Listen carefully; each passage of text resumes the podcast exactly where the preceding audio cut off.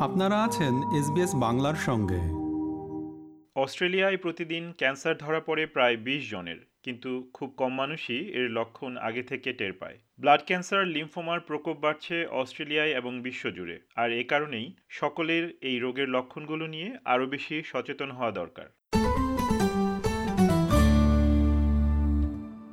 Rene উঠেনের বয়স উনত্রিশ বছর। তার ধারণা ছিল তিনি শারীরিকভাবে পুরোপুরি সুস্থ আছেন এবং খুব শীঘ্রই একটি পরিবার শুরু করার স্বপ্ন দেখছিলেন। কিন্তু বাস্তবতা আসলে ভিন্ন। গত অক্টোবরে তিনি ডাক্তারের কাছে যান, ভেবেছিলেন যে তার টনসিলাইটিস হয়েছে। কিন্তু পরীক্ষা নিরীক্ষার পরে জানা গেল আসলে তার যেটি হয়েছে সেটি হচ্ছে নন হসকিন্স লিম্ফোমা নামের এক ধরনের ব্লাড ক্যান্সার প্রতিদিন প্রায় বিশ জন অস্ট্রেলিয়ানের কোনো না কোনো ধরনের ক্যান্সার ধরা পড়ে। রেনেও ছিলেন তাদেরই একজন। তিনি বলেন, এই রোগ ধরা পড়াটা তার জন্য ছিল একেবারেই আকস্মিক ও অপ্রত্যাশিত। Non-hodgkin's lymphoma because it is a mouthful. And yeah, when she said that it was a type of blood cancer, i just everything's a bit of a blur and I just couldn't believe it, to be honest. I was like, there's no way, I think you have a mistake.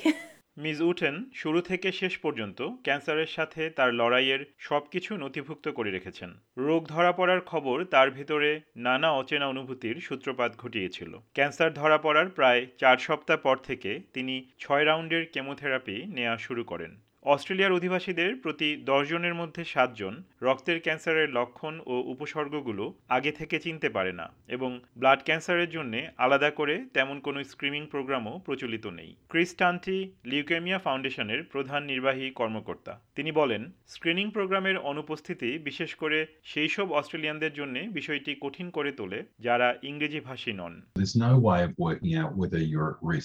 Um, so that then puts the onus on the individual to recognize those symptoms and then go to their GP. And what we know during COVID is no one is going to their GP, you know, and it's quite hard to get into, particularly for, you know, people of non-English speaking background. নন হসকিন্স লিম্ফোমার লক্ষণগুলির মধ্যে অন্যতম হচ্ছে lymph নোডের ব্যথাহীন ফোলাভাব জ্বর ও রাতে ঘাম দিয়ে শরীরের তাপমাত্রা বেড়ে যাওয়া লিউকেমিয়া ফাউন্ডেশন দুই হাজার সাল থেকে এখন পর্যন্ত ব্লাড ক্যান্সারের গবেষণায় প্রায় পঞ্চাশ মিলিয়ন ডলারেরও বেশি অর্থ বরাদ্দ করেছে। মিস্টার টান্টি বলেন, এর ফলে আমরা সর্বোত্তম ফলাফল প্রত্যাশা করতে পারছি।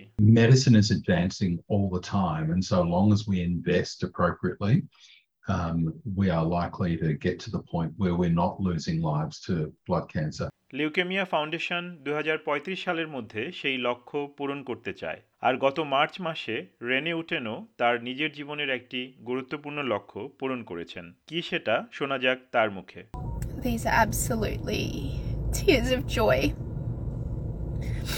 Because my scans are all clear and I'm officially in remission. Rene উঠেন এখন তার নিজের গল্প সকলের সাথে ভাগ করে নিয়ে অন্যদেরও এই যাত্রায় সাহসী করে তুলতে বদ্ধপরিকর I just knew that deep down this was not how my story was going to end. That was not an option for me. So I just I sat in the emotions and when I felt sad I allowed myself to feel that and I allowed myself to feel all the stages of grief and I was okay with that and of course there were days where I was angry and I was upset and I was mad and I questioned why me but I'm just the biggest believer that life happens for you not to you and now I get to sit here and raise awareness and, and do all of the things. And I think that maybe that's why I got it.